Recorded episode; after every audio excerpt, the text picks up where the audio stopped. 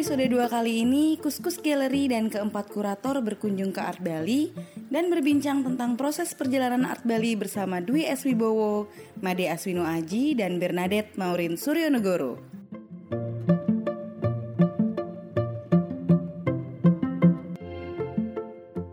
Terima kasih banyak untuk waktunya. Uh, kita dari Khusus Galeri, kita punya program namanya Denpasar.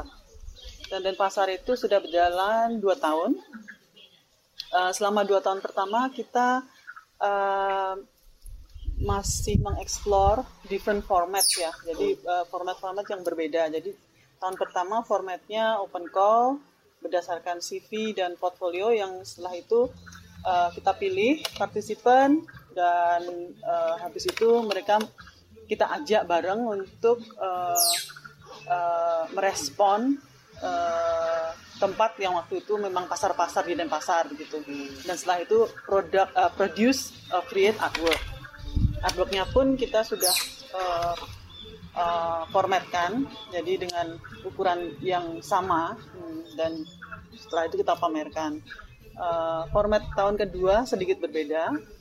Uh, kita uh, open call juga, tapi kali ini open callnya sudah meminta uh, seniman ataupun orang kreatif dari berbagai macam background yang uh, langsung merespon terhadap tema gitu.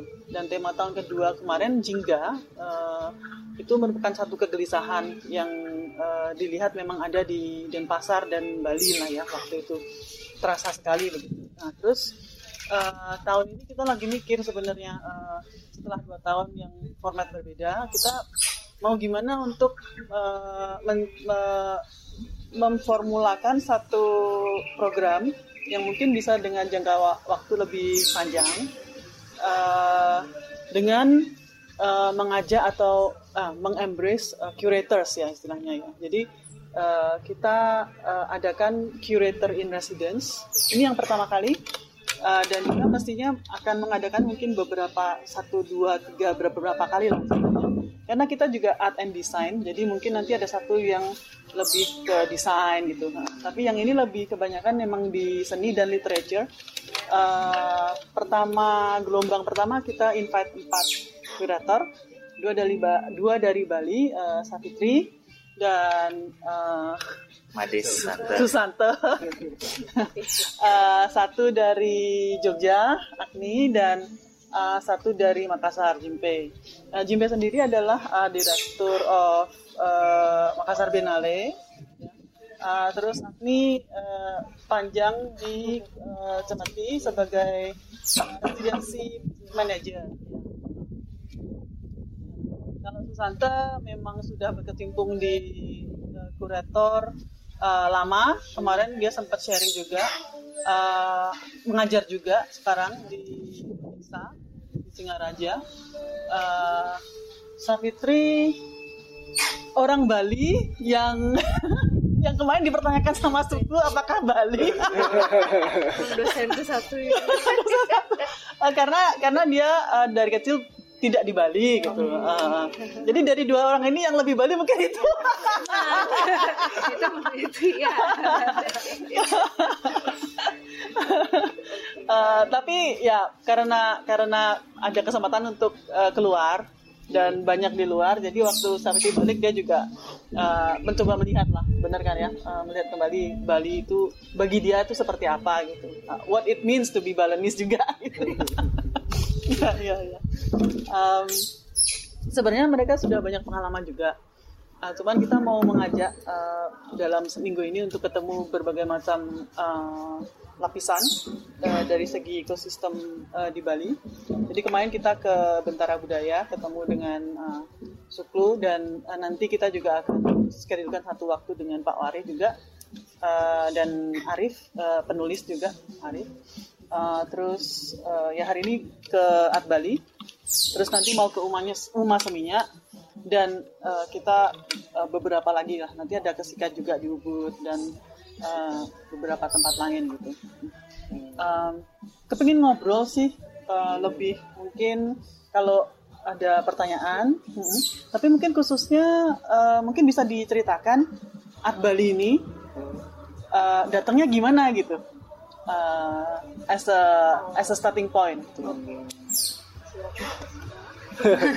Awalnya sih Art Bali itu kayak obrolan iseng aja aku sama Pemat sebenarnya karena aku jarang ngobrol kan sama Pemat walaupun satu angkatan satu kelas Kalian satu kelas satu ya? angkatan eh satu kelas Tua. Kelihatan Satu memang ya? Kelihatan kelihatan tua banget ya? Karena dia pikiran sama. di grup kita kan ada grup angkatan kan di Uh-huh. di, di, di WA jadi tiba-tiba Pemat WhatsApp message pribadi gitu. Ji kita bikin sesuatu yuk di Bali gitu. Apaan ya? gitu. Ya apa kek? gitu. Ya aku mikirnya project kecil-kecil aja kan. Ya udah ntar deh aku mikir. Tak ke Jogja dulu nanti. Aku ke Jogja sama Dita. Ya udah kita bikin yang kecil. Enggak enggak enggak. Bikin yang gede aja sekalian. Waduh. Aku nggak kebayang belum pernah bikin event yang gede gede seberapa tuh kayak art, yoga aja. Waduh kita nggak ada modal apa-apa di Bali. Kita belum ada tim belum ada bayangan untuk bikin segede itu. Udah aku sama Dita akhirnya ngebentuk tim dulu kan. Ya udah aku pulang dulu. Kita ngebentuk tim dulu. Akhirnya aku Dita ada Army ada Denny juga dari Jakarta dulu. Terus kita ngonsepin Art Bali itu seperti apa jadinya. Setelah kita konsep kuat udah jelas kita bikin proposalnya juga dengan konsep ini baru kita ke Jogja lagi ngobrolin sama Pemat nah ngobrolin ya udah kita bikin gede aja sekalian. Kalau bisa kita bikin tahun depan gitu ya Iya. misalnya tahun depan. Wah ya udah kita kebut siang malam itu kita ngonsepin tempat. bertiga nyari tempat semua. Jadi kita bergerak. udah kira-kira udah ini udah ya, konsep udah matang kita jadi konsepnya kita lempar ke Pemat Pemat lempar ke Bekrap sama Bekrap ditunda lagi setahun. Karena mereka nyari momentum IMF kan waktu itu. Dari itu kita punya waktu lagi nih buat matangin lagi. Dan membentuk dari eh, eh, untuk tim lagi akhirnya kita ada Mbak Ruth, Ruth, ya. Dwi juga kita ajak. Pokoknya semua deh yang yang berkecimpung di Bali siapa nih? tarik deh, tarik, tarik gitu. So, kita kebayang dulu nggak segede ini gitu. Bener sih kalian kalian emang lumayan menarik banyak orang itu ya. Wah, tarikin aja siapa nih lagi gitu. ikut tumbuhan juga ya Mas Dwi. Iya. Wah, kita konsepnya siang malam gitu. ya akhirnya terbentuk konsep itu dan tim di Jogja juga sudah dibentuk kita gabung mulai saya Mas Pemat sama Mbak Ditya mulai sering bolak balik ke Jakarta dengan Dekra Hmm. Eh, tapi memang tetap ada halangan masalah lokasi Gitu. Masalah Jadi lokasi. waktu itu tantangan terbesar lokasi. lokasi Iya. iya sementara eh, bapak ya Pak Triawan udah Hmm. pengennya tahun depan harus terjadi caranya gitu sampai akhirnya Ibu Sri Mulyani ikut membantu buat ini jadi Buat apa? Ngebangun. Kita nggak dapat support soalnya kita nggak nggak Iya, dapat izin. TDC-nya sendiri sebenarnya Iya, kita diganjol dari TDC. Itu politis juga sih sebenarnya. Mungkin kayak Bali itu jadi event yang menarik karena waktu itu eh, antara Backup dan ITDC mereka tidak punya program kan? Untuk ini pas kita ngajuin ke ITDC mereka awalnya tidak terlalu tertarik. Mereka awam banget soal seni kan? Nah, kita lempar ke Backup Backup melihat celah itu untuk momentumnya IMF jadi mereka ambil. Pas kita ngebangun ini ITDC tidak ngasih izin karena bentuk bangunannya terlalu modern. Kita nggak ada kita bikin gudang aja udah. Yang bisa dibongkar pasang bisa dijebol dihajar lah sama seniman. Mereka menginginkan Abdali juga. Backrap juga pengen juga gitu. Jadi tarik ulur ITDC dan Backrap gitu Tapi akhirnya mereka kan semua berkolaborasi kan, part Iya. of this kan. iya Iya. akhirnya jadi gimana caranya supaya ini terjadi makanya semuanya ini bisa kolaborasi sebenarnya gitu akhirnya oke jalanin dengan bantuan ibu Sri tetap itu sampai dia untuk. Penuh drama sih. Penuh drama lah bangunan ini sampai terjadi. Pak Luhut gimana? Pak Luhut Pak Luhut sih yang paling seru. Luhut Luhut Pak Luhut siapa ya? Luhut ini Menko Maritim. Menko Maritim. sampai dia sendiri terjun langsung ngawasin ini. Oh ya? waktu meeting at- apa IMF, IMF yang dia ketua ini. Dia kan ketua. Kenapa harus seperti itu? karena diganjal terus kita nggak bisa numpangin gedung ini sedangkan gedungnya harus jadi kan Maksudnya di. Gaza tuh makanya ada orang yang ngomong nggak boleh bangun Nggak di sini boleh. gitu ya? Ah, Oh, dari TDC-nya dari TDC. Ya, kita kan nggak ngerti kan ya pokoknya kita target kita fokusnya bangunan harus jadi Iya. kalau enggak kita yang digantung jadi kita ngelempar ya aja udah ke pusat ini kita ada masalah seperti ini Luhut bilang, berarti kita utuh di. Tapi kalau di sini kita bersama PD ya ya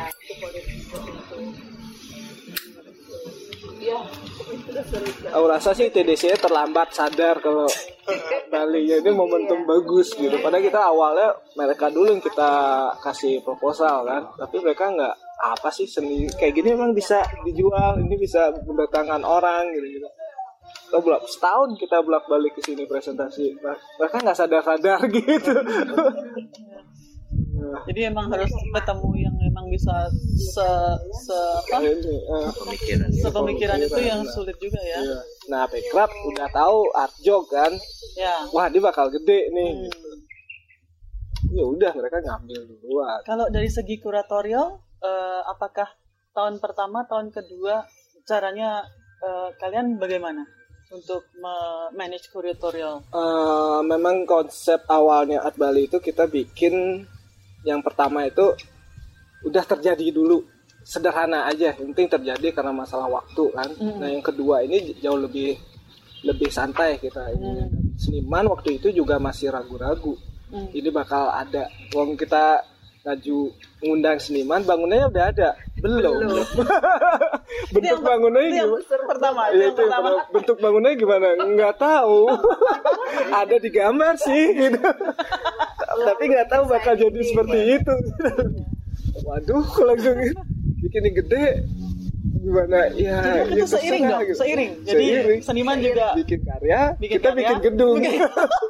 Dan dan itu eh, yang pertama memang seniman-seniman itu eh, bikin karya khusus untuk eh, di show di sini atau memang Ah. kalian curate dengan dari karya yang sudah ada? ada beberapa yang memang khusus bikin di sini ada beberapa yang mereka karya kita undang yang penting ada dulu lah gitu kan.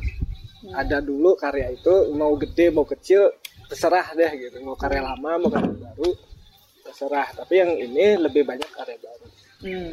jadi karena mereka udah ada bayangan oh gedungnya seperti Iya, ini gitu. iya.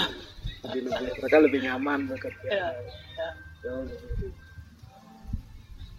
Dan kalau dibanding da- dari tahun dulu, ini kebanyakan karya besar ya, iya. Iya. skalanya ya. wow, gitu. ya. Joko Pianto aja datang sebenarnya berapa hari itu? Ada lima hari. Lima hari. Lima harian. Apa? Joko Pianto waktu masang bambu Iya. di sini cuma lima hari. Hmm. bawa bambu langsung dari Bandung. Hmm. ya udah pasang gitu. Aku di sini aja deh gitu. Oh bener-bener improve banget waktu itu penuh tekanan kita tekanan gedung mau masang karya masih gantung karya kita masih bersih bersih lantai. Heeh. masih wah masih gelap masih bersihin gitu gitu Iya. jadi barengan banget. 45 hari lah. Ya, itu drama banget sih itu. Bangsa, aduh kita bener-bener kayak pengen nangis gitu di gedung kenapa belum jadi? Kalau masalah, bukan masalah sih, kalau umpamanya dari segi vision, visionnya Art Bali sendiri, eh, itu apa gitu? Eh, yang konsep awalnya kita tuh pengen bikin Bali itu harus punya gedung untuk proper baik yang layak untuk pameran lah. Yang gede yang untuk event internasional layak gitu untuk itu yang target pertama kita dan Bali sudah siap sebenarnya secara Hmm. infrastruktur untuk event yang berstandar internasional Ya. tapi di Bali sendiri nggak ada Ya. gitu Ya. itu yang menjadi obrolan awalku sama Pemat Hmm. Ini Bali harusnya udah punya loh Mm-mm. tapi siapa yang bikin nggak ada Hmm. sampai berapa kali sebelum itu kan ada dua kali Art Jakarta kalau nggak salah sempat mau bikin di sini terus apa lagi ya waktu itu Pemat Eh, juga kayaknya Ini Art, Art. Art. Lorenzo, Eh, Lorenzo. udah sempat survei juga tapi tidak ada yang terjadi Pemat pun udah berapa kali bolak-balik ke sini survei nggak jadi akhirnya dia mungkin dia lebih nyaman kerja sama teman seangkatan Ya, ya. Udah dan gitu. Padahal- dan dan yang tentunya punya network di sinilah Iya. kenal banyak orang di sini juga lah. Itu memudahkan untuk masuk ke lapisan itu kan. Mungkin dia seperti itu. Ya ya baru terjadi. Ya aku nggak nanya banyak karena terlalu dekat ya tapi aku penasaran juga dengan apa pendekatan seperti apa yang kalian lakukan dengan komunitas seni yang ada di sini. Karena kan eh, kalian juga ngundang seniman Bali terus mungkin ada eh, aku kurang memperhatikan maaf mungkin ada program juga yang melibatkan komunitas di Eh, sebenarnya kalau untuk pendekatan pertama eh, ketika Ad Bali yang pertama dilakukan itu kan waktu persiapannya relatif sedikit. Aku juga masuk tim tuh satu bulan sebelum Ad Bali gitu. Jadi waktu itu bulan September dan kemudian ngobrol sama Mas Armi, kemudian sama tim yang lain juga. Oke kita perlu eh, selain membuat satu pameran yang besar, bagaimana ini bisa kemudian diterima dan istilahnya di eh, dimiliki lah gitu oleh eh, teman-teman yang ada di Bali lainnya. gitu. Makanya waktu itu Mas Armi juga dengan tim sebenarnya sudah ada konsep seperti membuat satu jejaring gitu dengan ruang-ruang dan komunitas yang lain. Jadi waktu itu tinggal aku yang langsung, oke aku eh, nge-backup bagian itu. Itu dengan program bar namanya Bali Art Roads yang sekarang yang kedua kerjasama dengan Kuskus. Karena sebenarnya pada waktu itu apa yang kita lakukan sebenarnya sama, hanya mungkin ruang lingkup aja ya. Waktu itu kan kalau Denpasar terbatas di kota Denpasar gitu, sementara Bali Art Roads kami lebih luas sebenarnya. Nah waktu itu saya coba hubungi seniman satu persatu, meyakinkan mereka bahwa oke Art Bali akan ada nih di bulan eh, Oktober dan bagaimana teman-teman bisa merespon itu gitu. Nah lewat satu platform. Cuma waktu itu memang keterbatasannya adalah kami cuma menyediakan satu platform eh, publikasi bersama berupa publikasi di Instagram dan juga di website Art Bali. Memang itu jadi satu keterbatasan banget gitu.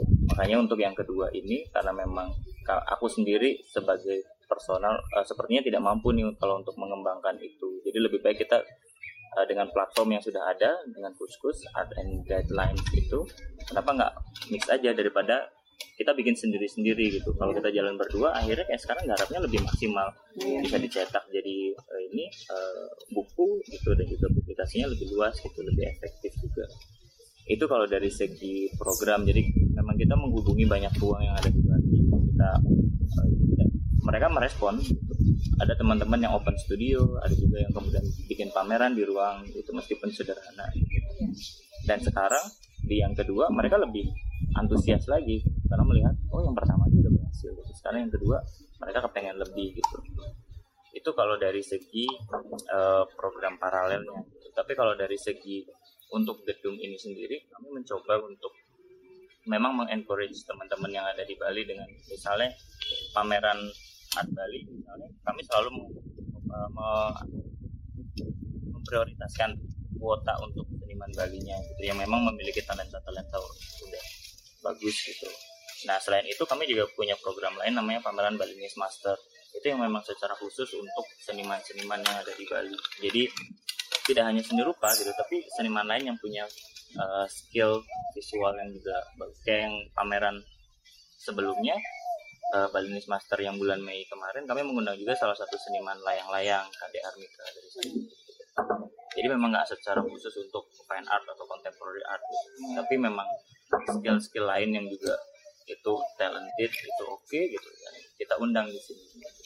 Supaya gedung EBDC ini ataupun Bali tidak hanya dimiliki oleh apa gitu secara spesifik gitu. tapi ya siapa pun gitu pekerja kreatif seniman di Bali. Nah itu juga Balinese Master kita bikin juga karena selama ini kan sejarah seni rupa Bali tidak pernah diajarkan kan di di kampus Jogja yang dulu aku juga di Jogja tidak pernah diajarkan. Padahal seni rupa Bali itu punya sejarah yang unik. Yang menurut aku itu ya sejarah seni rupa Indonesia sebenarnya. Karena mereka ada pengaruh Barat tapi dirubah lagi jadi gaya Bali. Makanya ada gaya batuan ubud macam-macam. Nah itu yang menurut aku harus di mulai dipublish nih. Karena ya itu aku kecewa sebenarnya sistem pengajaran itu. Tidak ada kita tidak hanya diajarkan sejarah seni rupa Indonesia yang saleh lah yang lebih ke seni rupa barat gitu. Nah aku pengen sejarah eh, di Bali Masternya ada sejarah seni rupa Ba- Bali yang kena pengaruh barat tapi dirubah jadi seni rupa Bali. Nah di Bali Master itu juga kita menampilkan karya-karya yang master all master sama seni rupa yang baru yang kena pengaruh dari karya-karya seniman lama. Itu itu interesting karena saya saya nggak tahu bahwa di pendidikan di sistem pendidikan di seni rupa atau di Bali apa apalagi? Iya ada sih. Hah? Kalau insiden pasar ada. ada ya? Ada.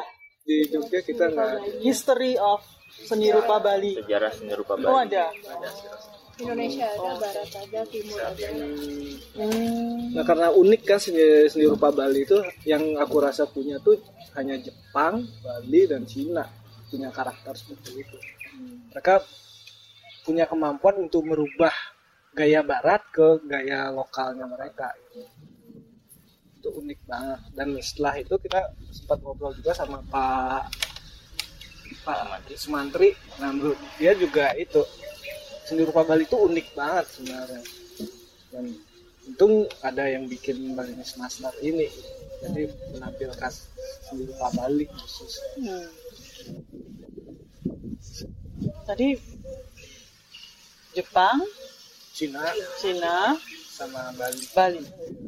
Itu statement dahsyat loh. iya loh, bener loh. Umpamanya itu statement dahsyat kan. Maksudnya memang dunia cuma ada tiga loh. Bener nggak? menurut aku ya kalau benernya nggak tahu ya menurut aku gitu sih soalnya setiap kita ngelihat seni rupa ah, nih karya-karya seni yang internasional pasti kita bisa oh ini pasti Jepang oh ini pasti Cina gitu. mereka tuh punya keunikan sendiri gitu Ya. sama hampir sama dengan kayak Bali kita bisa membedakan orang Bali asli yang bikin barong sama bukan orang Bali yang bikin barong Oh, kita bisa tahu oh ini pasti orang Bali oh, walaupun belum melihat captionnya ya. Oh. karena goresan atau struktur ininya itu beda banget. Hmm. pewarnaannya teknik goresannya anatominya itu beda banget. Dan Kalau sekarang banyak orang Bali seniman nih yang merantau ke isi Jogja misalnya seperti Mas Agi. Balik lagi kan? Eh, waktu berkarya itu eh, masih bisa dilihat nggak itu Balinya di mana? ada beberapa yang memang sangat samar ya tapi secara pewat secara umum terakhir aku lihat warna pasti orang Bali ada ada ini menurut iya karakter warnanya pasti ini dan aku merhatiin itu Warna ya? tone warnanya orang Bali pasti turun Kenapa? lebih gelap ah itu aku belum tahu Kenapa? Makanya lebih gelap. warna Iya. iya walaupun mereka pakai warna cerah Hmm. kayak aku pakai pink gitu misalnya pasti tone-nya tetap turun jadi ngedok jadi ngedop atau lebih gelap gitu Ada ada sangkut pautnya dengan ini. nggak tahu ya ini. itu jadi masih ini. masih di- jadi bahan Ini kan warna Bali banget nih. Yang merah, hitam, putih. mungkin ya jadi tone warnanya selalu lebih turun kayak kayak Gus Puro kan gelap Iya, iya. Eh, Gung Gung Kabul juga masih walaupun cerah gitu pasti ada Gua tapi ngedok ngedop juga gitu. Mm-mm. Mas Riyadi itu juga masih agak turun lah le- berapa level gitu. Itu juga pertanyaan dari teman-teman di waktu aku di Jogja kenapa sih warna-warna orang Bali selalu gelap-gelap gini? Gitu. Nggak tahu ya gitu. Nah itu jadi Punya pertanyaan. masa-masa kelam. Mungkin ya, sejarah sejarah Bali itu gelap ya. Nah, sejarah Bali kan memang penuh perang kan? perang. Saudara kan lebih banyak. Dari zaman kerajaan sampai ke zaman udah ada Indonesia kan? Mereka perang saudara terus. Tapi dibilangnya Pulau Dewata. Itu aku kenapa ya? Jadi berbeda banget ya gitu. Indah ini. Tuh Padahal banyak masalah juga. Yang kayak konsep bunuh diri massal itu juga Jepang dan Bali kalah Fukuta Bali kan punya Fukuta Iya. kalau Jepang apa Harakiri.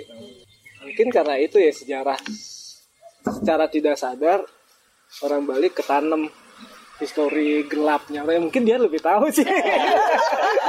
Itu selalu pertanyaanku lihat katalog iya loh orang Bali itu tone warnanya selalu lebih turun gitu. Mungkin apa pun. teknik mungkin karena Bali kan iya. Pakai warna berlapis itu kan iya. Layer per layer itu. Mungkin itu juga. dari warna, dari warna gelap ke terang itu Ya, ya, ya, sigar kan juga gitu lalu dari warna yang, yang gelap terang ya, ya. kita ngambil warna hitam tuh seperti refleks gitu. Set, ngambil hitam sampai pasti bikin ah digelapin dikit ah gitu pasti gitu. Ah, kayaknya aneh ya kalau terang gitu ah diturunin lagi warnanya gitu. itu masih pertanyaan sih kenapa ya? Dari katalog-katalog buku yang lihat ini selalu apalagi war dulu lukisan lama Bali ya selalu tuh warnanya lebih turun. Gelap banget sebenarnya nggak indah dilihat sih. Suram gitu ceritanya suram gitu kan perang selalu ceritanya tentang perang pembunuhan. Kalau ngelihat eh, seniman Bali yang kontemporer yang sekarang melihat melihat ke depan, kebanyakan sudah bukan tentang perang lah, iya sampah, iya sama pariwisata. juga. Perangnya itu perangnya itu. Perangnya sekarang berbeda. Perangnya berbeda. Kalau melihat eh, dari sisi seni rupa Bali, dilihat secara skematik eh, dengan kota-kota lain, eh, Jogja, Bandung, Jakarta, bahkan Makassar, itu eh, kira-kira gimana? Any thoughts? Ada Hmm. kamu gak lagi sebenarnya kalau misalnya gini kalau kita ngelihat basis-basis seni rupa Indonesia itu kan sebenarnya Bali mau nggak mau pasti tetap masuk gitu meskipun kita cenderung kalau kita ngomongin seni rupa kontemporer pasti Jakarta Bandung Jogja gitu tapi kalau kita ngomongin seni rupa Indonesia gitu di mana pun Bali pasti masuk gitu. Dengan beberapa ruang eh sorry dengan beberapa kota lain yang misalnya mulai tumbuh kayak misalnya di Jawa Timur Surabaya gitu. Atau misalnya Makassar gitu. Ya. Mulai merumuskan sendiri gitu karakternya. Tapi Bali sendiri sebenarnya secara historikal punya karakter yang cukup kuat. Jadi mau nggak mau pasti cukup dominan sebenarnya. Meskipun kalau misalnya dibawa ke konteks kontemporer, dia masih memiliki satu gap sebenarnya. Karena memang kayak sampai hari ini kalau kita bicara market, seni rupa Bali yang masih kuat tradisinya gitu, bukan yang seni rupa modern atau kontemporernya. Gitu. Jadi memang masih masuk ke lelang masih cukup banyak, di Amster juga masih cukup banyak keluar gitu seni lukis tradisionalnya.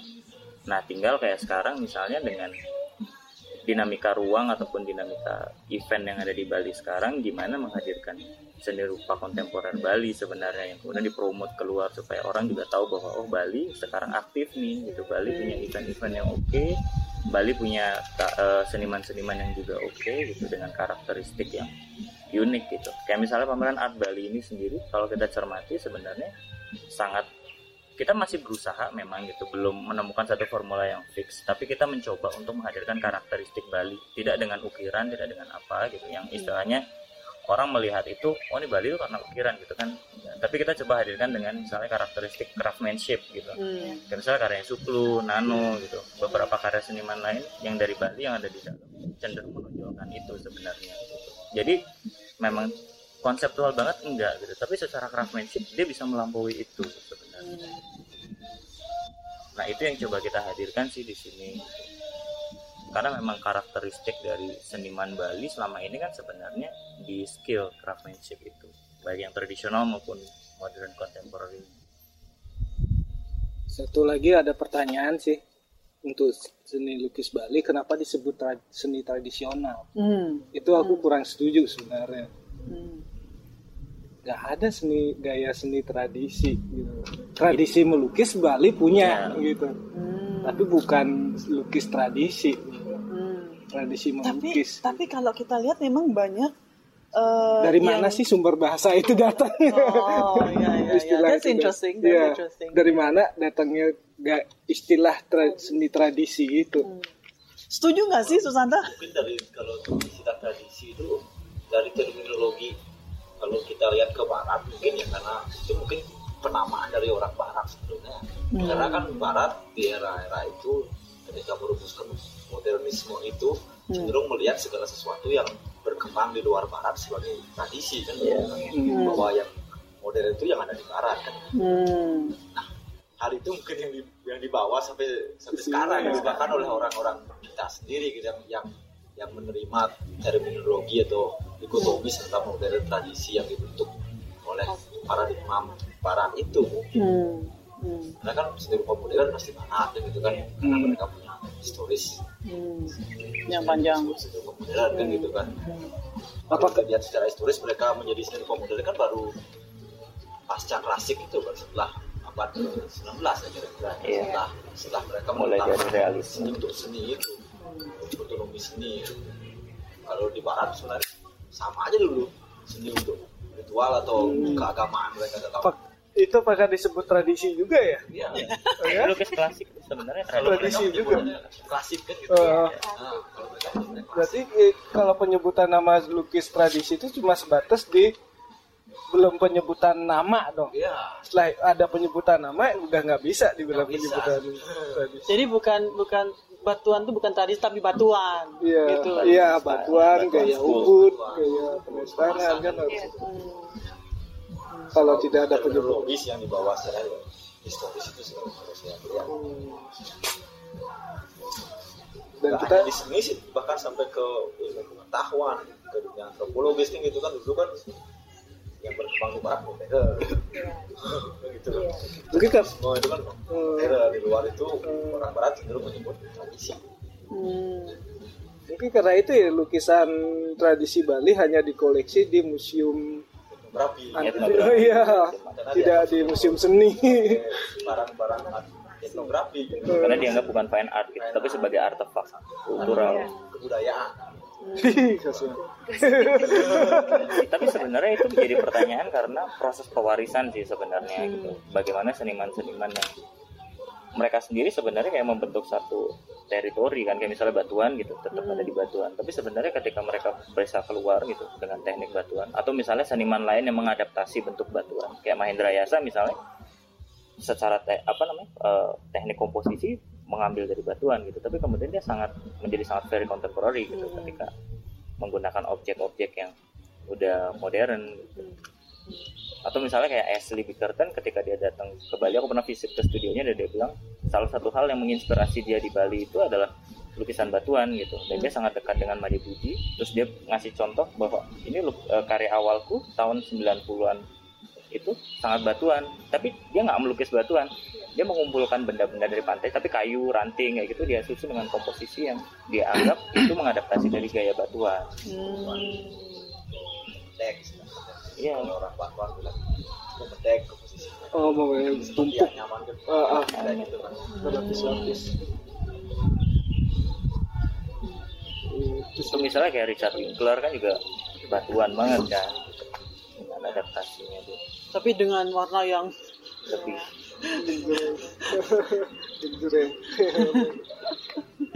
Nah itu juga sih yang buat alasan kenapa bikin art Bali juga. Ini Bali punya potensi tapi kenapa nggak ada yang ini ya? Ngobrol-ngobrol sama Pemat, bikinlah kita. Aduh, lah kita lagi yang bikin ya. Aduh, gitu. Ya udah deh bikin nekat juga sih bikin ini. Coba lah bikin. Jadi kayak mitos juga bikin apa-apa di Bali pasti berantakan nah itu itu mitos pertama sekali. pasti cuma sekali abis itu nggak ada ah ini mitosnya gini. memang ada mitos itu. ada ada Aku belum pernah dengar loh nih. Pertama kali. Itu- itu- Kenapa? Kenapa ada mitos itu?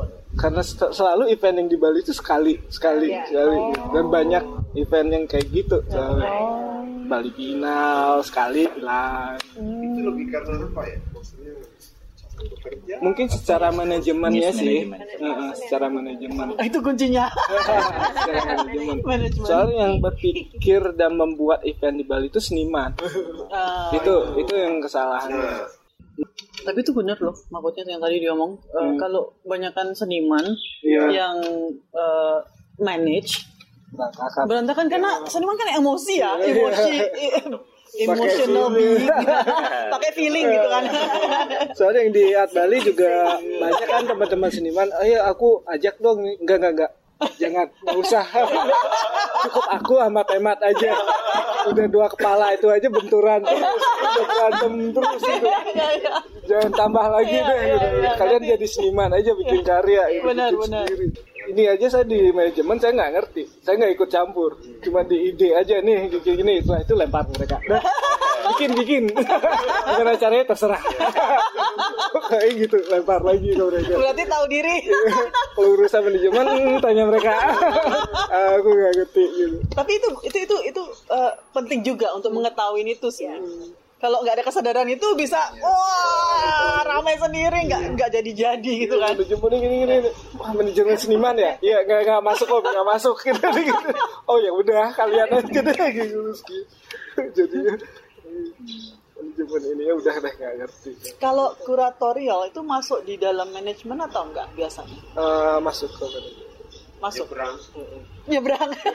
Ya masuk. Nyebrangnya.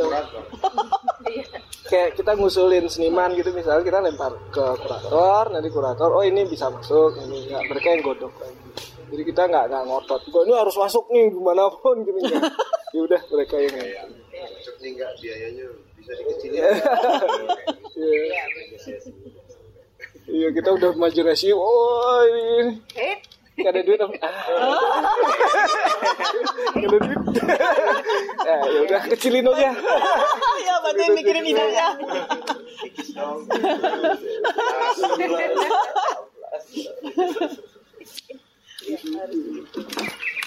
kalau di Jogja kan lumayan develop ya sudah lumayan develop istilahnya dari segi eh, apa perkembangan seni rupa dan ekosistemnya pun ya Jogja pun sebenarnya hampir sama seperti di Bali dari dulu. Kebanyakan kita dulu seniman-seniman yang bikin event. Tapi gitu, der hilang, der hilang. Cuma karena di Jogja tuh kita fokus kan hmm. kuliah di sana. Udah kita nggak nggak ada Gak ada pikiran apa-apa, nggak perlu ritual, nggak Iya, perlu pacaran, nggak perlu. udah kita fokus di situ Iya. mau jadi mau nggak terserah gitu pokoknya benar, mau benar. dianggap mau dibilang bagus jelek ya terserah gitu gantian terus jadinya organik juga. Iya. nggak bisa pameran di galeri nggak usah di rumah aja pameran. Gitu nggak bisa bayar kurator nggak usah. Gitu. Dan itu sangat aja asik ya, kurator. itu sangat asik ya. inisiatif kecil ya. Itu yang pengen aku pancing sebenarnya di sini. Mungkin nggak itu? harusnya bisa. Harusnya bisa. Karena kita Art Bali nggak mungkin lah nampung semua seniman. Dan kalian aku juga ngomong kalian bikin lah. Hmm. Mau bikin lebih bagus bagus banget Hmm. jadi kita bikin Ya. memang bikin persaingan sehat gitu. Ya. Ya. kalau kalian nganggap Art Bali jelek bikinlah yang lebih bagus bikin event jangan nyerang lewat omongan aja tapi bikin aja Ya, gitu ya. Karena karena memang omongan-omongan tuh banyak ya, makanya Iya. yang nyerang gitu. Iya. aku selalu bilang bikin dong yang baru yang lebih Ya. bagus gitu Ya. salah satunya kita waktu itu mau bikin Bali sebenarnya itu itu juga salah karena banyak sekali sebenarnya Hmm, benar. Ini dong jangan cuma ngomong aja bikin bikin bikin lah gitu iya mau Semakin- jadi iya, uh, semakin banyak kita jadi tahu bahwa memang ada seniman-seniman ini yang ya lo bagus lo Iya, enggak iya. jadi kita bisa lihat Iya. tujuannya utama Dan beraneka ragam. betul Hmm.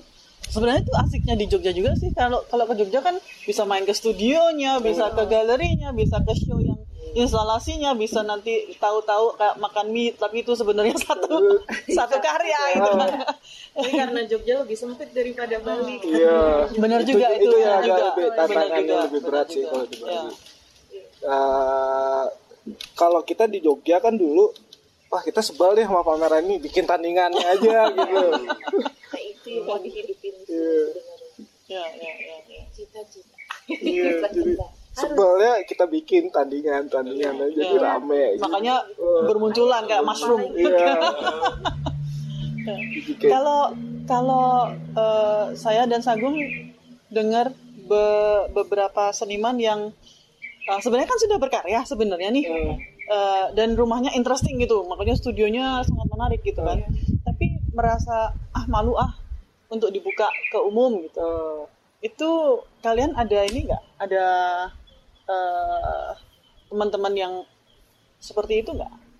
Maksudnya merasa belum belum Belum layak. belum layak Belum untuk dipamerin gitu istilahnya, belum layak untuk orang datang lihat gitu.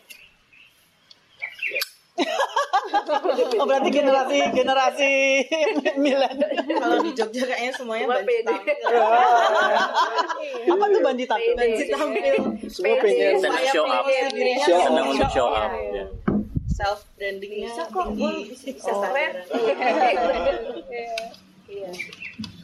dulu saya di Jogja juga pernah bikin pameran di rumah Hmm. jadi bukan kita rubah rumah jadi galeri tapi seniman merespon rumah Hmm. nama project itu ruang per ruang jadi kita pindah-pindah Oh, iya sekarang rumahku, nanti Ya, rumahmu rumah gitu. siapa, ah, ya siapa- rumah siapa mau kita respon gitu. Tadi kalau sistem bukanya juga gitu, ya terserah yang punya rumah. Hmm. Karena itu bukan bangun jam berapa, ya banyak yang pengunjung ah masih tutup masih tidur yang punya rumah. Ya udah itu risiko karena kita bikin pameran di rumah karena kita bukan merubah rumah jadi galeri ruang publik. Tapi itu tetap rumah menjadi ruang pribadi. Cuman orang datang seniman bikin karya juga merespon. Mau karya bikin karya di meja itu ketumpahan soto atau apa ya itu harus dipikirkan. Jadi merespon itu. Itu sampai terjadi sampai tiga kali sampai ke Jakarta. Yang terakhir Jakarta kita ngerespon studio foto. Hmm. jadi pas kita bikin karya wah ada pemotretan nggak boleh masang. Ya udah kita melipir dulu. Pinggir-pinggir dulu bikinnya gitu. Sampai Itu itu. juga menarik tuh. Iya, oh, kebetulan yang konsepnya. terlibat saat itu ruang per ruang udah seniman-senimannya cukup ya ya sekarang udah. Udah senior. udah senior. Angki. Terus siapa dulu Angki. Mama Toko. Iya. ada Ari- apa yang bikin petung kertas teng-teng itu siapa? Namanya? Yudi eh, Yudi, Yudi Sulistyo. ya Yuli Yuli. Eh Yuli. Prayitno. ya bukan Yudi. Yudi Sulistyo. dia terus apa lagi waktu itu? Wimo Hmm. nah anak mes hampir semua sih ikut waktu itu. Hmm. itu juga kita bikin karena kerjaan kita nongkrong kayak di rumah. Ini ngapain nih nongkrong mulu? Kita bikin pameran nih di mana? Di sini aja. Oh kita tiap hari di sini kok gitu. Bikin karya ya udah sambil nongkrong bikin karya bikin katalog pun kita garap sendiri. Kalau lihat itu kan berarti itu waktu itu masih kuliah, Kuliah, masih kuliah ya.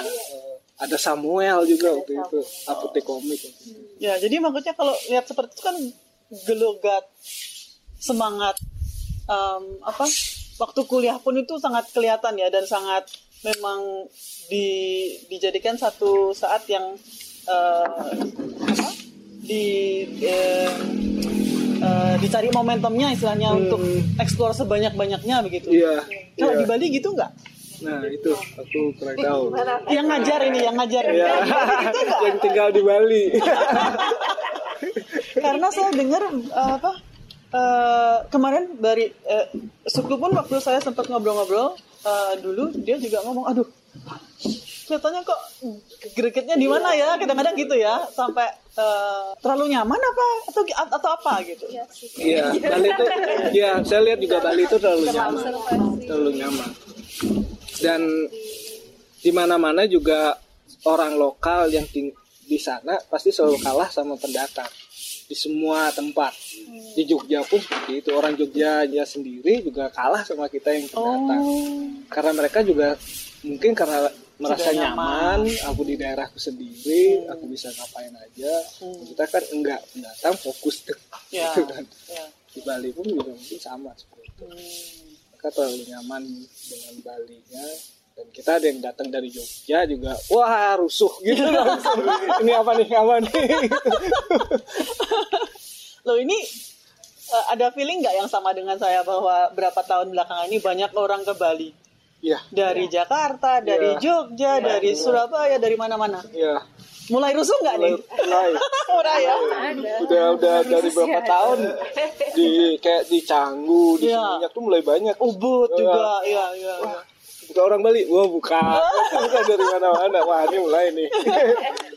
Jadi ini momentum-momentum yang asik dong Iya. sebenarnya bisa dibuat untuk Iya. Itu kenyamanan orang lokal pasti seperti itu. harus disentil. Tuh. Eh bangun. Dengan Art Bali juga sebenarnya kita ganggu banget sebenarnya. ya. Datengin seniman luar, seniman Bali juga nggak begitu banyak. Wow, orang Bali juga bertanya, ini jatah kita pameran mana? Enggak, enggak, enggak. Enggak, enggak, kalian bikin aja gitu. Kalian kan orang Bali, bikin doang gitu. di Bali kan kita lihat di Puri Lukisan, di Arma, di sebenarnya mereka kan institusi-institusi yang cukup Iya. tinggi ya, maksudnya sangat-sangat tinggi gitu. Uh, tapi kalau di compare dengan uh, Art Bali istilahnya, uh, cara presentationnya yang memang ini standar internasional begitu. Uh-uh. Um, Iya itu juga harus banyak sih mereka ini museum tuh sayang karyanya. sayang banget, sayang banget karena. Mungkin conditionnya Iya. yang nggak memadai ya. Tapi nggak cuma itu loh, maksudnya cara penempelannya yang kadang bisa gini gitu kan, Eh, apa eh, lukisannya sendiri yang ya itu sayang banget sebenarnya. Karena udah udah apa image-nya sudah bagus, jadi dari segi brandingnya kan kayak oh puri lukisan gitu kan atau eh, museum istilahnya. Eh, tapi caranya yang belum bisa display ya, heeh. Kembali sih ke kenyamanan itu sih. kenyamanan ya. Ya. Oh kita udah kayak gini aja rame kok. Ah, gitu. benar benar benar sekali itu benar sekali Udah mau apa lagi? nggak perlu lah Wah, jaya lagi. ya ya ya, ya.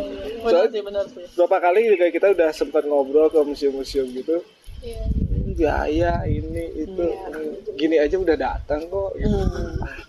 Susah ya ngerubah. Wele, ini loh lukis saya bolong loh. Aduh, gimana? lukisan pas hujan Bocor-bocor. bocor di mana-mana aduh gitu Padahal Bali itu punya ini, ini kan impian museum kan. Iya Dan itu orang-orang besar semua ada di situ.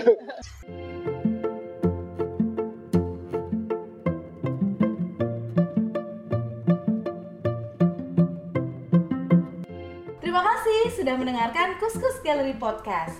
Jangan lupa follow Instagram dan subscribe YouTube-nya di @kuskusgallery.